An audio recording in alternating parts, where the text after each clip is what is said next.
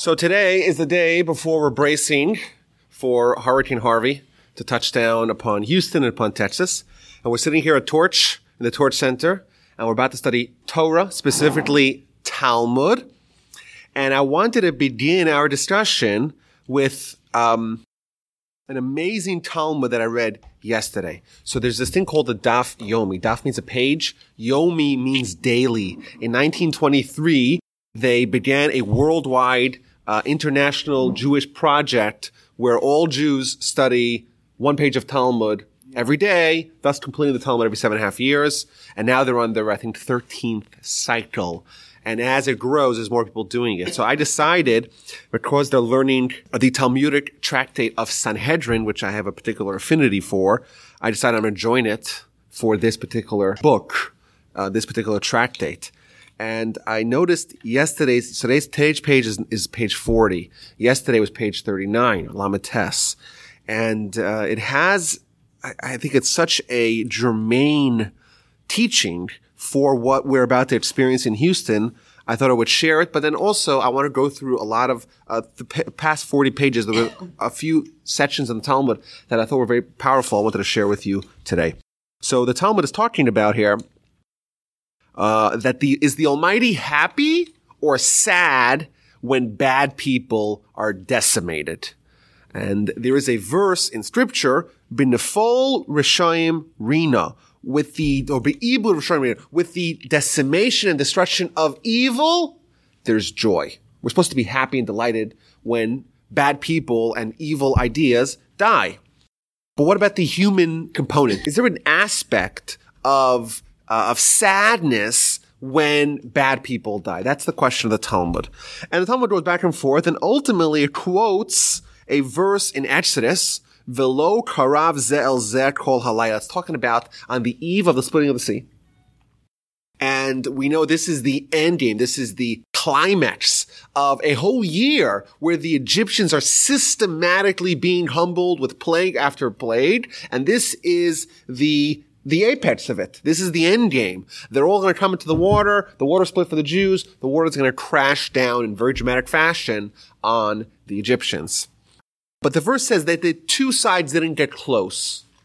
The two sides were separated the whole night. And the, the Talmud understands on a very deep cosmological level. And it talks about angels. And angels are in the heaven. And every night and every day, there's angels that go to say Shirah, song before God. If you remember, in Genesis, Jacob has this encounter with the angel of Esau, and they're fighting the whole night struggling, and in the morning, the man, which we know is an angel, he says, I need to, I need to go. Well, where do you need to go? You've been fighting the struggle the whole night. Suddenly in the morning, you have to go. You got to bug out. What's the, what's the matter? So Rashi quotes from the Talmud that this is a, this was an angel, and every angel has a turn when they're supposed to say song before God. And this angel says, I've, I've been waiting a thousand years for today, and now I'm, I'm busy struggling with Jacob, and he refuses to let me leave. So he says he's pleading with Jacob, let me go. I need to say Shir. I need I need to sing before God. And Jacob says, okay, sure. On some conditions, I'll let you go. You got to give me a blessing, change his name, the whole deal. But every, there's always, angels are always singing for God. Of course, that is a theological idea that's a little bit hard for us to understand. What does this mean? We'll put that aside for the time being. But at the time of the splitting of the sea, the angels come to God and they say to the Almighty, we want to sing. And the Almighty says, no, now is not the time for song. Why? I want to quote the words of the Talmud. Ba'osasha at that time, splitting the sea. Bichu malachi asharis lomar shira. The angels, the ministering angels, they said, we want to sing shira before the Almighty. Amar Lam Baruch the, the, uh, the Holy One, blessed as he says, said to them, Maaseh yadai tovim bayam. My handiwork is drowning in the sea. V'atem omrim shira. And you're going to entertain the notion of singing songs of praise? And the obvious question is, wait a minute, these are the Egyptians. These are genocidal mass murderers. They're the ones who took all the Jewish boys and chucked them into the water. They're the ones who forcibly uh, instituted slavery to our, ante- to our ancestors, to the Almighty's people, to the children of Abraham, Isaac, and Jacob for centuries. These are bad people. Yet they have the Almighty's, uh, they're the Almighty's handiwork, And when they're suffering from the Almighty's perspective, maybe we could be joyous, but there's also an element of sadness. If you remember on the Seder night, there's a few times where we, we delineate, we enumerate the, the 10 plagues. And there's a tradition to stoop a little bit of wine out of your cup. You say dam, and then you stoop a little bit of wine out of your cup, and you're diminishing your joy. And the idea behind it comes from this Talmud, where yes, it's a joyous occasion, and we're happy that the Egyptians were totally decimated, but there is a wrinkle of sadness, and there's a wrinkle of uh, feeling the pain of those that are suffering, even the wicked suffering. So I was thinking, you know, we have this hurricane coming, and uh, yesterday I read uh, online that uh, Mark Zuckerberg said that people are more interested if there's a dead squirrel in their front yard than if there's a dead child in Africa. And there's, there's, we have an innate selfishness. We care about what matters to us. And now, of course, he was saying in the context of trying to give people on their feed on Facebook things that are more relative to their interests. Because yes, uh, on absolute terms, of, of course, a child's dying, that's much more important than an, a dead animal, a carcass, uh, uh, a uh, roadkill. Of course, everyone agrees to that point. But relevance as selfish entities, and that's one of the core characteristics, negative characteristics, animalistic characteristics of humanity, we have a tendency to care what matters to us. And I'm thinking, you know, we're all getting ready for the hurricane, and everyone's going to buy uh, lots of water bottles, and people buy so much water bottles. And the, well, what about the next guy? Like, you're buying enough water for a, a year and a half in uh, uh, in in one of those um, hideouts un- underground, the nuclear bunkers. What about the fact that there's going to be 50 other people because of all your water that you're buying, and they're not going to have any water uh, for the hurricane? It doesn't matter. I got to worry about myself. And here we see that the theme: evil people, people that are sinners and murderers the Almighty says we can't sing. We can't, we have to worry about their pain as well. And I was thinking, like, everyone's worried about their family and their homes and their business and their cars and all that, of course. And you should, and that's your responsibility.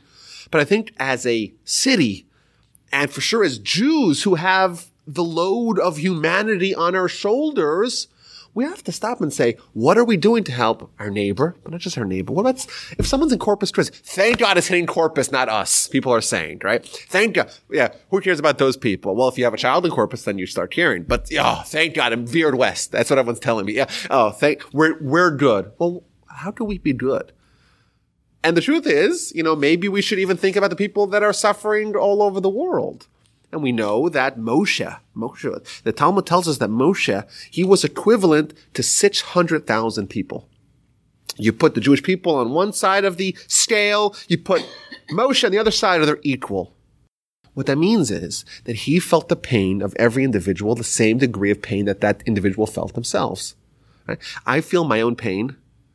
Other people's pain, I don't feel it because I'm selfish, because I'm cocooned, because I have barriers separating me and my fellow. And by the way, those same barriers that separate me and my fellow separate me and God. Moshe is a great, great man. He, he expanded himself. He now has the expanded identity of the entire nation. 600,000 on one side, Moshe on the other side, they're equal. When someone else feels pain, oh, oh, I really, by prayers, thoughts and prayers right? My thoughts, no, what does thoughts and prayers mean?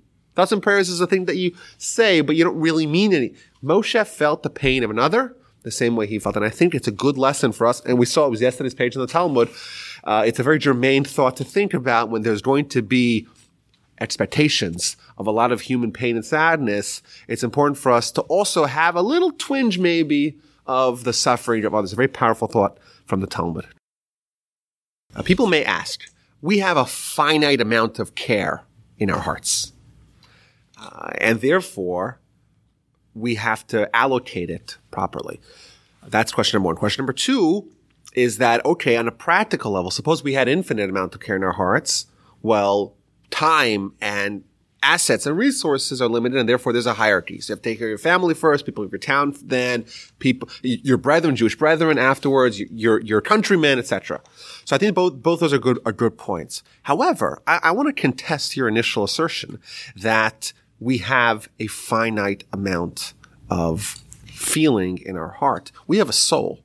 The soul, what, the soul comes from a different world. The soul is from the world of the infant, the world of the spiritual. The Talmud tells us that the soul is on par with God and the angels in purity. What this means is, is that it's not subject to the same limitations that our body is. Now, you're right. On a practical level, most of us are much bo- much more body than soul. We're much more skewed in that part of our identity, and therefore we are limited.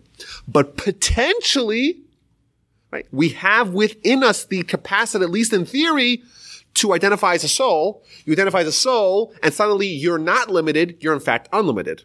How did Moshe be able to? How did he expand himself to to to, to incorporate within him three uh, six hundred thousand of his Jewish brethren? The answer is because he became more of a soul, and thus he unearthed his latent capacity for unlimited compassion. That's number one. Number two, your second point actually answers your first point. The fact that Torah says this is the priority list, that presupposes that if you didn't tell me the priority list, maybe I should go around that. So yes, there are, there are laws, but that is needed specifically because it is possible, at least in theory, for someone to be unlimited. So that indeed is accounting for the fact that we, as do- body dominated by default at least, body dominated existences and therefore with limited, okay, then how do you allocate that, uh, that, that resource? I think it's a very powerful day. I want to share with you another uh, teaching from the Talmud. Again, I want to go through these rapid fire because these are the ones that I was studying the past a month and change. And I kind of made a few notations in my mind. These are ideas I wanted to share because I think they're such, such powerful ideas. Uh, we could go through one particular idea, of course, for a long time, but I wanted to go through a few of them. Okay, so the Talmud here is a discussion. Um, the book of Sanhedrin uh, deals with uh, it begins its its laws of courts, judicial process, uh, various different uh, court cases and the various procedures needed for them, and how, who becomes a judge, and who's qualified to be a witness, and what what do they do to the witness, and how do they intimidate the witness, and how, how do they cross-examine the witness, and how do they verify, and and then punishments, etc. That's what it deals with. Uh, the book of law. Now, uh, the question here, the Talmud questions, is what is uh, when you have a court, courts in session, and you are going to deal with a given case, and the case that is being discussed is the question of Ibur Shana. Ibur means pregnant. Shana means year. The year became pregnant. And no offense to the physique of any pregnant woman, but by definition, a pregnant woman becomes bigger. And thus that's a colloquialism for when you have a year that becomes bigger. We know in the Gregorian calendar, every fourth year, you have an extra day, February 29th. Every hundredth year, you don't, even though it's 25th cycles of four. And every 400th, you do. Regardless, that, that's a system to keep it compatible because as we all know, a solar year is 364 days, but also five hours and 55 minutes and change. And therefore you have to balance it or else you'll start having September, uh, or you'll have June in the middle of the winter, like they have on, uh, in Australia. That's how it works. The calculation, so to speak, with the uh, with the uh, Gregorian calendar, following a solar year, which is much more simple. In Jewish law, in Jewish calendar, we have a solar year, but a lunar month, which throws all kinds of wrinkles into trying to make the system work. If you look at the Muslims, for example, they just have a solar, they just have a lunar month. And therefore, every year, if you look at it from the solar perspective, from the season, so to speak, the year moves up 11 days. Because the solar lunar month, I don't want to get bogged down with math, but it's a lunar year is 354 days, and thus every year is 11 days earlier in the cycle. And thus you can have Ramadan in the summer, the spring, in the winter, the fall, etc. We are told that a few weeks ago in the parsha, Bechodesh Ha'aviv, in the spring, you have Pesach. What this means is that if that verse caused a lot of headache, because how do you keep Pesach in the spring? Follow the solar year, but also have the lunar month. And the Talmud deals with the courts and the calculations in Book of Sanhedrin, primarily in the Book of Rosh Hashanah, of how to do all the math and all the calculations and all the uh, ast- literally astronomical uh, machinations to make it all fit and make it all work out. So uh, seven out of every 19 years, you have an extra month of Adar. And thus, if you add 7 times 30, it's 210. If you lose 11 years times 19, it's 209. It works out. It's not precise because it's really 247 year cycle, which is 13 cycles of 19 years, but that's details, right? But it used to be when the temple was extant and the Sanhedrin was in session, the Sanhedrin would always oversee the calculations and the debates as to what, when we're going to have a new month, a new year, when we're going to have an expanded year or expanded month, etc. The Talmud says the halacha is that who are the justices, who are the dayanim, who are the great scholars that are allowed to oversee and steward over a debate, a discussion, deliberations of Ibur Hashana. Talmud says there's a law. They have to be invited. They have to be pre-designated. You can't just have people show, okay, let's, oh, we need to talk about this, go to the house of scholarship and pull out random people. Okay, you guys are in charge. No, there's, you have to, it's formalized. People who are pre-designated prior, only those are allowed to join and to deliberate and to oversee this judicial question. And there was a story. And there were seven people who were invited and were given the special invitation by Rabban Gamliel if you remember the name Rabban Gamliel, he was the Nasi, which means he was the the the head, the political leader, and the religious leader of the Jewish nation right after the destruction of the temple. He was a direct descendant of Hillel and a direct uh, antecedent of Rabbi Judah the Prince, and that line is called the Nassim, direct descendants of King David. They're like the kings without a king, a king without a monarchy. So he sends that invitation to seven people. And they get there and there's eight. So there's someone there who's not supposed to be there. And this is a meeting of the greatest rabbis and the greatest scholars and the greatest justices. And there's someone who's not supposed to be there. So Rabbi Gamliel gets up and he announces, whomever is the one who is here without permission, it seems clear that he didn't know who the people were who were invited, has to get up and leave. And now's the problem. What do you do? And the person who gets up, who, who snuck his way in there, think about how much shame he has to face up here.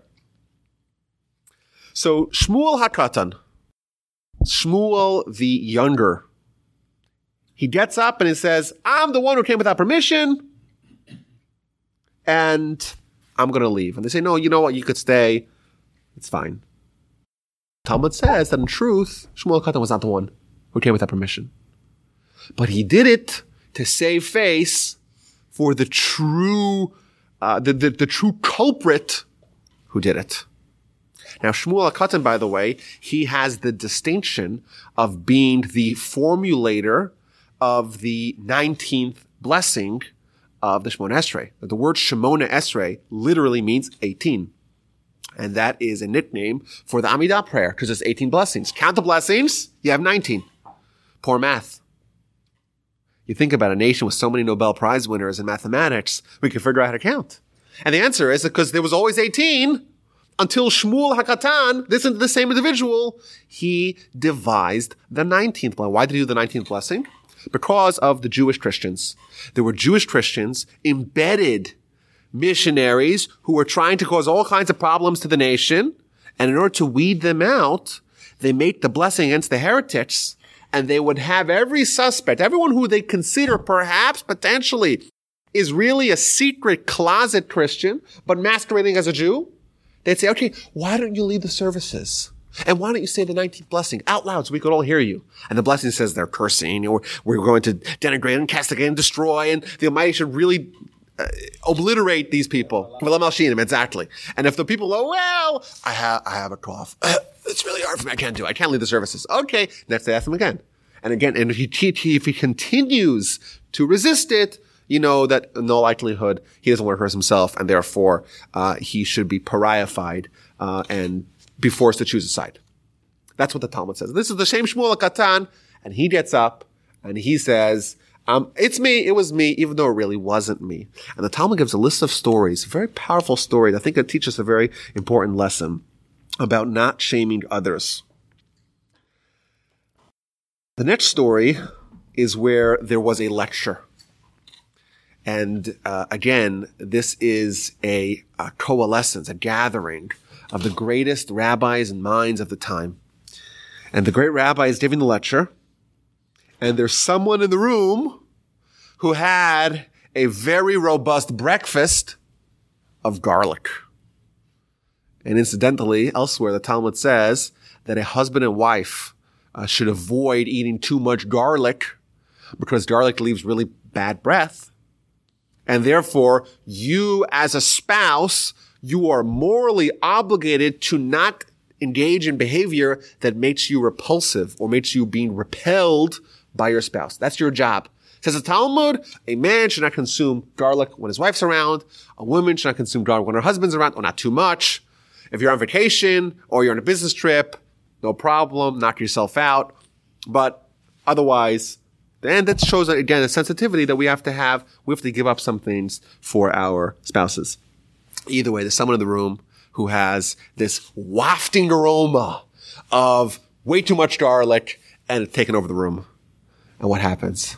So the rabbi, he, sa- he says, whomever ate the garlic, get up and leave. So what happened?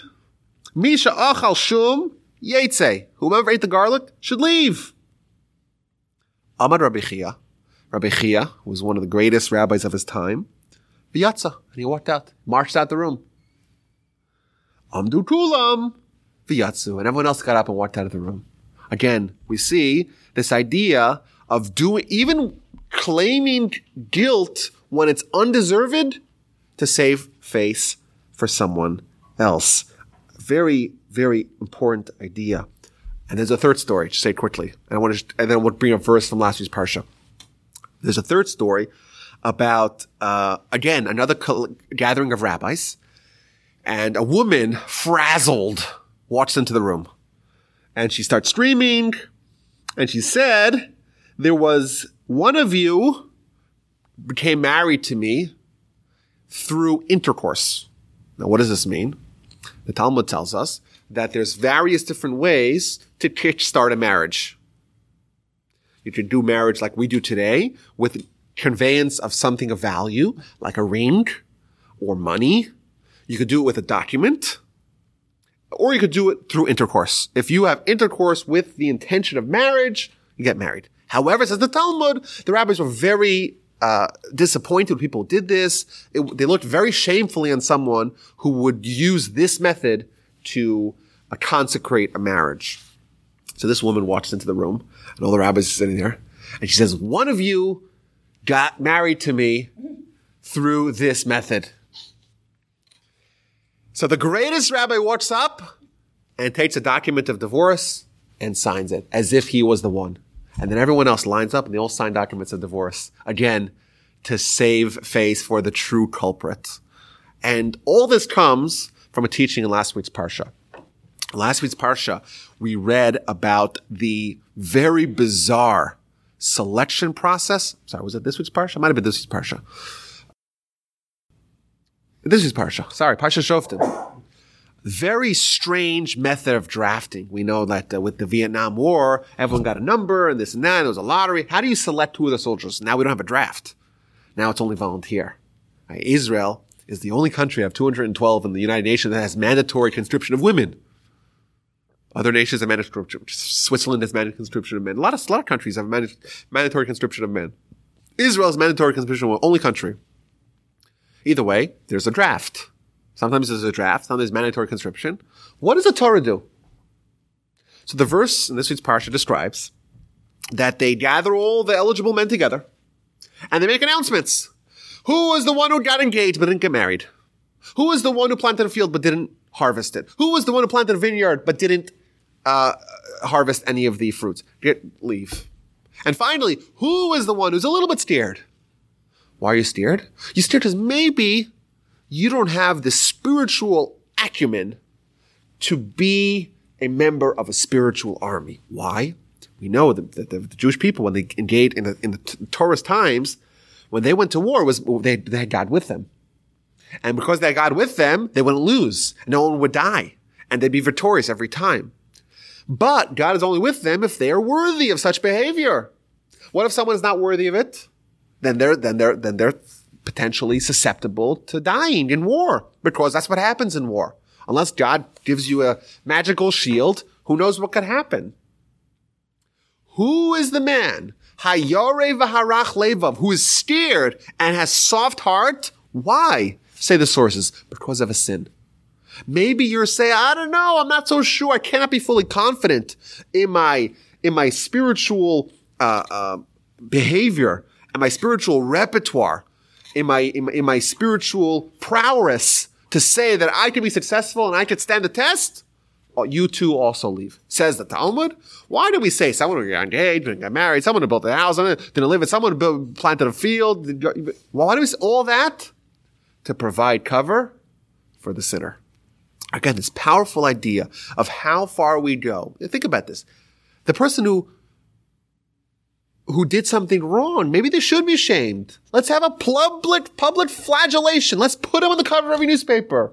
Let's embarrass him. Let's rub salt in the wounds. That's what we like to think as our society. Says the Torah, no, no, no, no. He, ha- he cannot be part of the war, but don't, there's no need to publicize that. There's no need to aggrandize that. There's no need to, to, to make his shame known to all. Let's try to prov- provide him cover. Let's try to, don't do any more than that's necessary. Again, another very, I think, just poignant insight. Um, to our behavior. You know, and I think we could talk about the media uh, today. A lot of people are talking about media, all the media wars, whatever. But what's clear is they love to have a good tear down. They love when there's someone who, you know, Tiger Woods on top of the world, and they love to see him wallowing in shame with his behavior. They love that stuff. And we love it. It's salacious. You know, it's exciting. It's, it's, it's, it's, you know, we, we get pleasure seeing other people be torn down. And here the Torah is an entirely different perspective. Someone indeed may have something legitimate, and maybe they shouldn't be in the room, but provide them cover on their way out, right? Provide them dignity on the way. I think it, it does dovetail with that idea earlier. Yeah, the Egyptians maybe they're sinners and they're murderers. You know what? We still, even for those people, we have a modicum of sadness when they're when they're when they're punished. We don't relish in their downfall. There is an amazing teaching again from the Buddhist Sanhedrin. Not we're not quite up yet uh, about someone who does some one of the most morally lacking behavior. The Talmud's talking about bestiality. That's actually one of the capital offenses of Torah. And the Talmud deals with the question, what do you do with the animal? What happens to the animal? So the person, they get executed. Of course, if there's, if there's testimony and there's witnesses and the witnesses are cross-examined, all that is done, person gets executed. Well, what about the animal? Says the Talmud, we kill the animal too. What the animal do? Animal doesn't have free will. Animal didn't choose. Why? Shelo Yehe, it's a Mishnah, page 54. It, you should not have this animal walking through the streets. And I would say, hey, see that little animal? You see that cow? You see that goat? You see that camel? You want to hear its backstory? Yeah. This was the one that, remember that guy? Who was executed for bestiality? Remember that person? This is the animal that he did it with. We don't want that.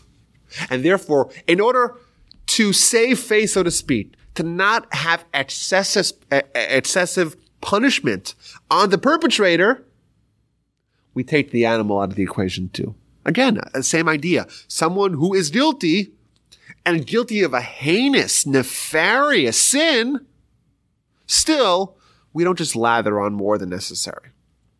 And I think that's a, again, idea this we could take it elsewhere in into Jewish philosophy. For example, uh, we talk about um, suffering and uh, theodicy. Why do bad things happen to good people? These are good questions, and maybe it's a whole topic to be discussed in a separate talk. And there's many talks actually on my website rabbiwolbe.com. I spoke about it on the podcasts. But one of the themes that keeps on coming up in Jewish philosophy when discussing the question of theodicy, of why bad things happen to good people, is this idea that the Almighty's treatment of people that are worthy of punishment is never excessive.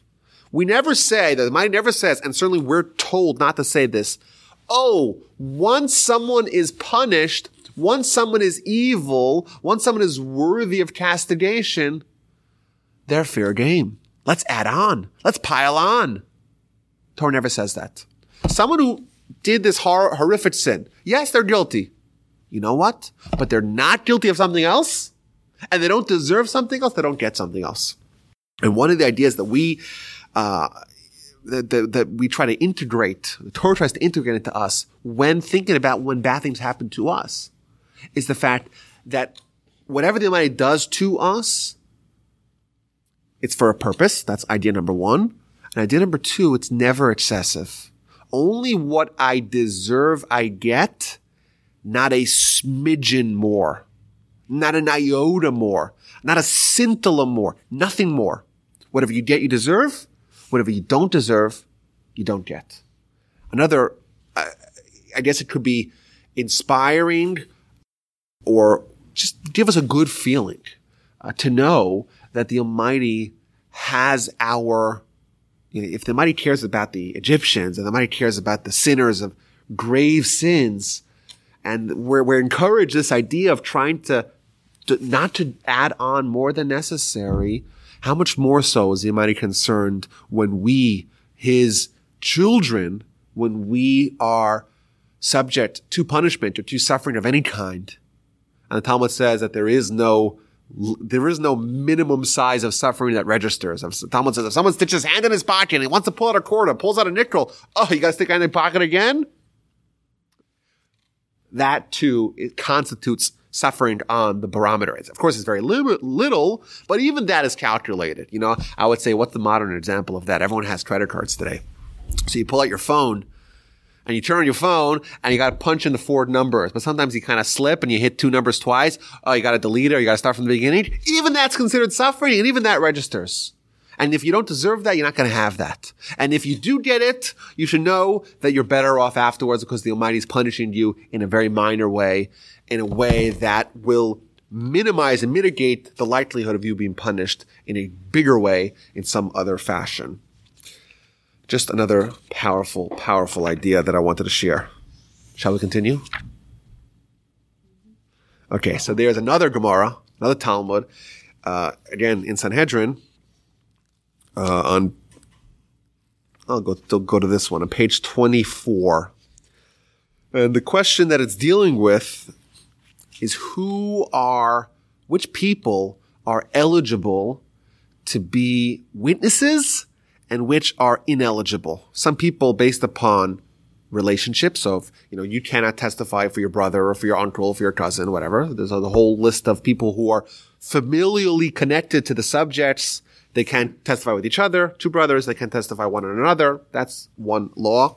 Another law of someone who's really, really beloved, good friends. You know, they're business partners, they're friends since grade school. he's not eligible. Someone who hates someone else is also not eligible. This is, of course, for logical reasons. But there's a whole list of people who are not part of normal society. That's the ultimate conclusion. These are people who are not engaged with the same pain that everyone else is with regards to making a living. And again, the, the, the, and the list here is someone who plays with dice, professional gambler. I, I had a friend in uh, in yeshiva in Israel whose brother was a professional poker player. A very, very, one of the best ones in the world. And, uh, what I found out that a lot of poker players are actually very generous in charity. I thought it was like strange, like uh, people that are not generally viewed as being the most ethical. Generally, some, of course, not individuals, but generally as a society, as a group, not necessarily viewed as the as what you would expect to be the most generous are actually very generous. And I think the, the, the secret lies the fact, well, if you make the money so easily, it doesn't, it's not as painful to let go of it. You didn't work, sweat hard. You played a game of cards and you were good, you were shrewd, and you were lucky and you won. And that feels great. Uh, but you feel a natural inclination to give because the money is not so hard fought. And, but the flip side is when someone doesn't have that same sensitivity to know the pain of actually squeezing out a dollar bill and to making money, someone doesn't have that experience, they're less likely to be as deliberate when someone else's money is on the line. You know, if I, if I am going to be a witness to testify on one person and that person could lose or make a hundred dollars. If the hundred dollars doesn't matter to me, I'm not going to do my due diligence. I'm not going to, I'm not going to be as careful and therefore I'm not a qualified candidate. And then it gives a list, someone who lends with usury, people who make astronomical uh, profits, uh, subprime loans, uh, in, in ancient times, you know, today, like subprime is maybe 25% interest. Uh, in ancient times, it was in the hundreds, hundreds of times interest. Uh, like kind of those mob loans where they'll break your knees if you don't pay. Uh, but they, they, they're charging interest by the week, not by the year. Another example of someone who can make a lot of money really quickly. Someone who was a, a, a pigeon flyers, which means people that would race pigeons, another form of gambling. Uh, people that would do business on Shemitah. We know in Israel, there's a law called Shemitah where every seven years the land lies fallow, no one could do any work. So what becomes a very precious commodity at the time? Grain, uh, produce, and people pay a lot of money for it because you have to import it. The quality maybe is somewhat less. You're eating older stuff. So people that transgress Torah and to make a lot of money, like the people who go out now as we're preparing for a hurricane and are selling generators at three times the price or selling water bottles 10 times the price because people will pay for it. Those people make astronom- astronomical profits, but in a way that's not ethical. Says the Talmud, those people, these people are not qualified to be, uh, to be witnesses. And that's the Mishnah. And on page 25b, the Talmud is asking, okay, suppose someone is a gambler and someone is a, one of those people who are disqualified, how do they become qualified again? What do they need to do to repent and to come around and to break this addiction, so to speak, and to become a member, member of society in a way that would allow them to be a good witness? And the Talmud makes a list here. And I, the, the bottom line is, is that what I think the Talmud is really teaching us here is how to break out of a cycle of addiction. I was speaking to my brother yesterday, not the brother who lives in Houston, but the brother who lives in Jerusalem. And he told me he's uh, a, uh, he, he's a therapist of sorts. And he says he has a, a student of his, a young kid who got sadly involved in, in a lot of alcohol drinking. And the kid gets his license and he is insanely drunk and he's driving a car and he smashes it, slams it into thankfully a parked car. And he gets out of the car. It's the middle of the night. It's three in the morning. There's no one around. He leaves his car there he gets on foot, and this is what he's not even sober at all. And this is what he remembers. He remembers thinking after he's sobered up, he remembers thinking that, oh, this is really bad. I could be in prison for the next 20 years.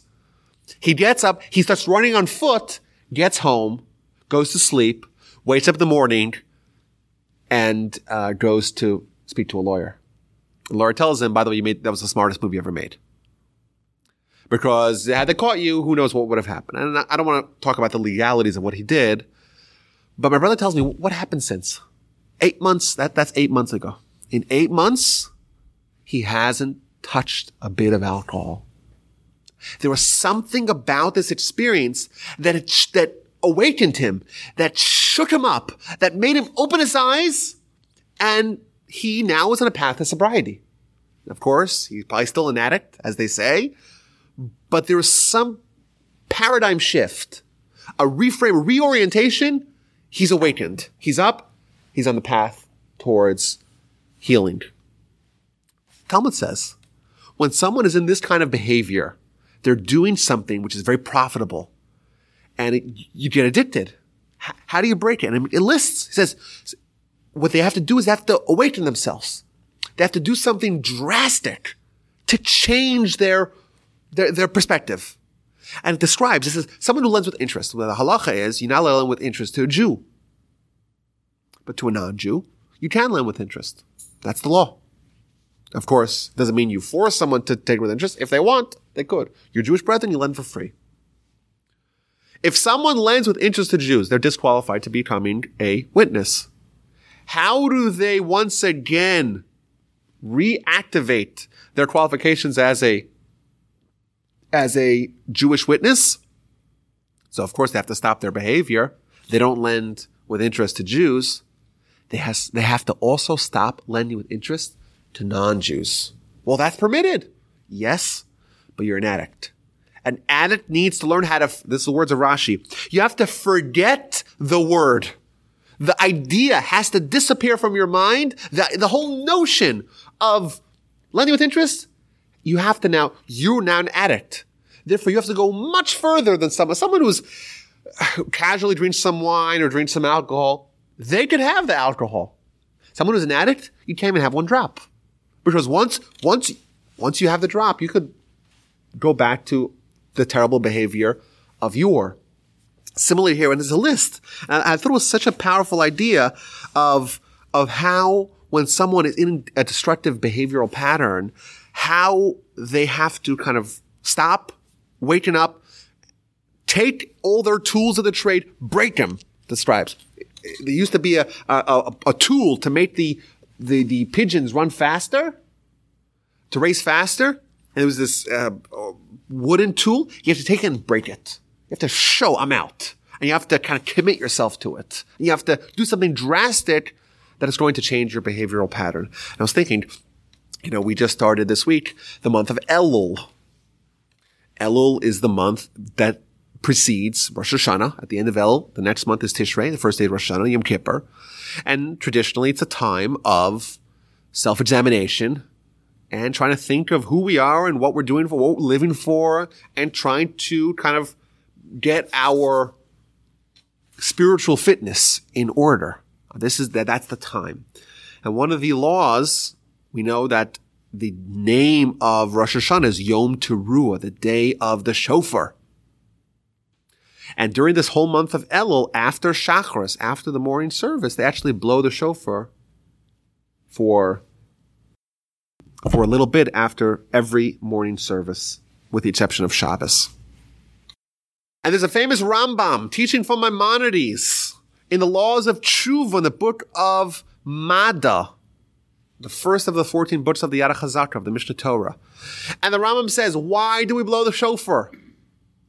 And famously, I don't have the words in front of me, but he starts off by saying, Af al pi shofar mitzvahs, or jeres Even though, well, why do you blow the shofar? Well, because the Torah says so. Simple. Don't ask questions. That, that's the real answer.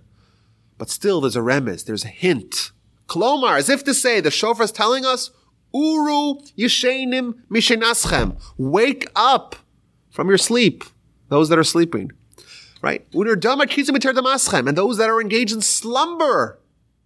Awaken. Stir awake. Get sober. It's the wake up call.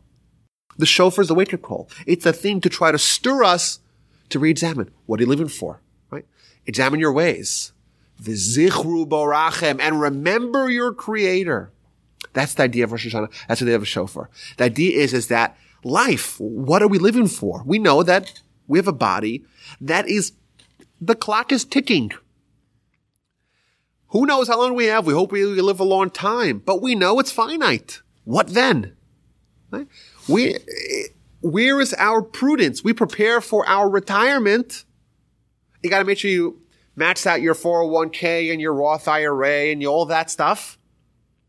And that's, of course, responsible because 65, you're going to retire or 70 and you live to 100. How are you paying for that? But you know what else we need to prepare for? Our real retirement. When someone dies, that's when their retirement really starts. And that's your soul. What about the 401k for our soul? Are we maximizing that? Are we making, pushing it and get, getting the matching? Right? The matching. You do a mitzvah, you got to match. Are we doing that as well? That's what, that's what the Rambam says. The shofar is there. The hallowed sounds of the shofar are designed to awaken us. Why, why don't we just ask the question? It's Elul. Ask the question. The answer is yes. You ask the question, but you know what? You could ask very important questions to someone who's sleeping. You could ask very important questions. If they don't hear you, it doesn't matter. The shofar is there to awaken us. I think it's a, again, a very, very practical idea. Of course, it's a big idea that um, is expansive and broadly applicable. But here the Talmud shows us that there there's this path uh, that we can and maybe we ought to navigate in our own lives. Of course, thankfully, we're not addicts and we're not professional gamblers, but everyone has their area of life. We're not uh, we're not perfect, and the only way to change is to make a plan and to execute it. And here I think the Talmud does describe for us at least a, a framework for how this has to happen. There has to be some inspiration. There has to be some awakening. There has to be some shofar. Hopefully it's not a car crash. Uh, hopefully we don't need to do something too drastic, but just get that attention before anything can happen. You have to be aware and awakened and exposed for even the potential of the inspiration to uh, to enter. Of course, once you're inspired, that's step one. You have to actually live by those new ideals. Like what I there's this path to inspiration. Once you have the path to inspiration, you have to turn that inspiration into the perspiration, where you're actually working and you're actually committing and you're actually living by those ideals of the inspiration. And then you kind of have the concretization where you take the new behavior, newfound ideals, and you make them permanent. You make them part of your fabric. You actually acquire new habits that now you can take with you uh, for the rest of your journey. Uh, how much time we have left here? A little bit, a little bit of time left. Uh, okay, so one more one more quick thing we'll we'll do, and then uh, and then we'll. Oh, we'll do. Let's do this with this one thing here. The Mishnah on page thirty-seven is talking about what happens when you have two witnesses that come and they make a accusation that uh, a third party or individual, a defendant, is guilty of a capital crime. And the Jewish law is that when someone is on the hook potentially of a capital punishment, we do everything we can. Vihitzilu ha'eda. The court has to save them. We have to do everything within, within the power of the rules to try to find acquittal for the defendant. And the Mishnah describes that we have to cross-examine them. But we also have to intimidate them. We have to make them realize that this is very severe. They, once someone is executed, there's no way to bring them back. And they tell the witnesses, for example, one of the things they tell the witnesses is when you kill one person, you're not killing one person. You're killing him and his descendants and their descendants and their descendants and their descendants until forever. You know, and you have, you could have one antecedent that has a million or even more great, great, great, great, great, great grandchildren. You sure you want to take this on your shoulders? If you're lying, you're not just killing one person, you're killing perhaps millions. And then they talk about Adam, right? Adam's the first man. And we're all descendants of Adam, so to speak. What happened? What would have happened if someone killed Adam? Well, none of us would be alive. And we know uh, when uh, uh, Cain and Abel, so the Almighty tells Cain, Demei achicha tzoakim, the bloods, plural. It's not, it's not dam achicha, the blood of your brother. It's the bloods. What does it mean, the bloods of your brother? Not just your brother's blood that you killed, your brother's children they would have had potentially, his grandchildren, forever. All that is linked back to your original behavior. And therefore we tell the witnesses, be very, very wary. Make sure you're saying the truth and nothing, you're not embellishing the story, and you're certainly not making it all up. And then, uh, they, the, the court, in their intimidation, they launch into a, a teaching about the value of one person. And here we're told, for example, that if someone saves one person, it's as if they save the whole world. If someone de- destroys one person, it's as if they destroy the whole world. That's in the Mishnah on page 37a in Sanhedrin, the third, fourth chapter of Sanhedrin. Incidentally, like a lot of great Jewish ideas, it was plagiarized and shows up in the Quran as well. The Quran shows up in the seventh century. Mishnah is written at the end of the second century. So uh, we're happy that our ideas uh, are copied. It's the sincerest form of flattery. It would be nice though, maybe give us a shout out. Uh, but anyhow, and then there's the famous line because every Adam was one person and the whole world's created for Adam.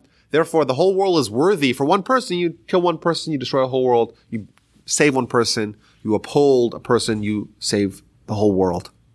Which of course amplifies the stakes of testimony. And then it says, a very famous line, therefore, and this is not what they say, but talking to us who are reading this Mishnah, Lefitach, Chayiv Kol Adam Lomar, everyone needs to say, Bishvili Nivra Ha'olam, the world was created for me. Because if I'm one person, Adam was one person, the whole world was created for Adam, the whole world could have been created for me, and therefore the whole world really is for me. The fact that there's billions of other people that just happen to have showed up in the same world at the same time, that's a nice coincidence. But the world would be enough for just me, and therefore the world was created for me. Very uh, empowering idea that the that the Mishnah says.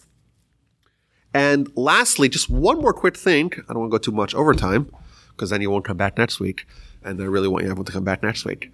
Um, but the Talmud, because it talks about Adam, it gives a whole bunch of teachings about Adam, and I, would like to go through them all. But just one idea: Why was Adam created on Friday? Specifically, you look at Genesis. It starts off day one, day two, day. When does Adam show up? All the way at the end of day six. At the end of he's the last thing that's created. So why, if Adam, man is important, man, of course, is important and is the subject, really, the the the uh, the goal of all of the creation, maybe he should have been first. That's the Talmud's question. The Talmud gives four answers. I'm sure we'll go through them real quickly here.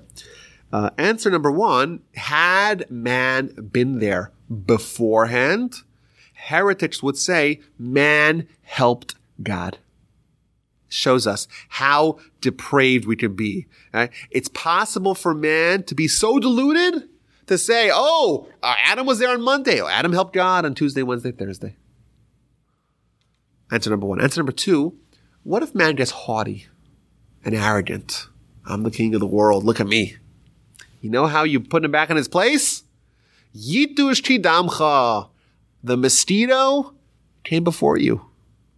The fruit fly it was here before you. You're not so special. And so we have this dual ideas we're supposed to take with us. The world's created for me.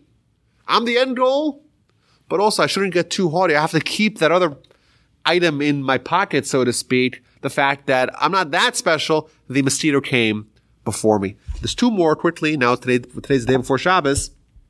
Uh, one of them is that the, so that Adam should right away be ushered into a mitzvah, Shabbos. So you, trade him on Tuesday, he's got to wait three, four days to get the Shabbos. And lastly, it's as if you have a banquet. A, king makes a banquet and he has a guest. Well, first you get everything in order and then you invite the guest. You don't invite the guest three days before where everything's still being put together. Similarly, the man created the world. It's a banquet for us. And therefore, because it's, we're the subject, we're the invitee of the banquet, therefore, we have to uh, have everything ready, and then we show up. Uh, incidentally, uh, we had the big eclipse a couple of days ago. Uh, the Talmud, in one place, speaks about the eclipse or about the notion of eclipses, and the Talmud invokes this idea.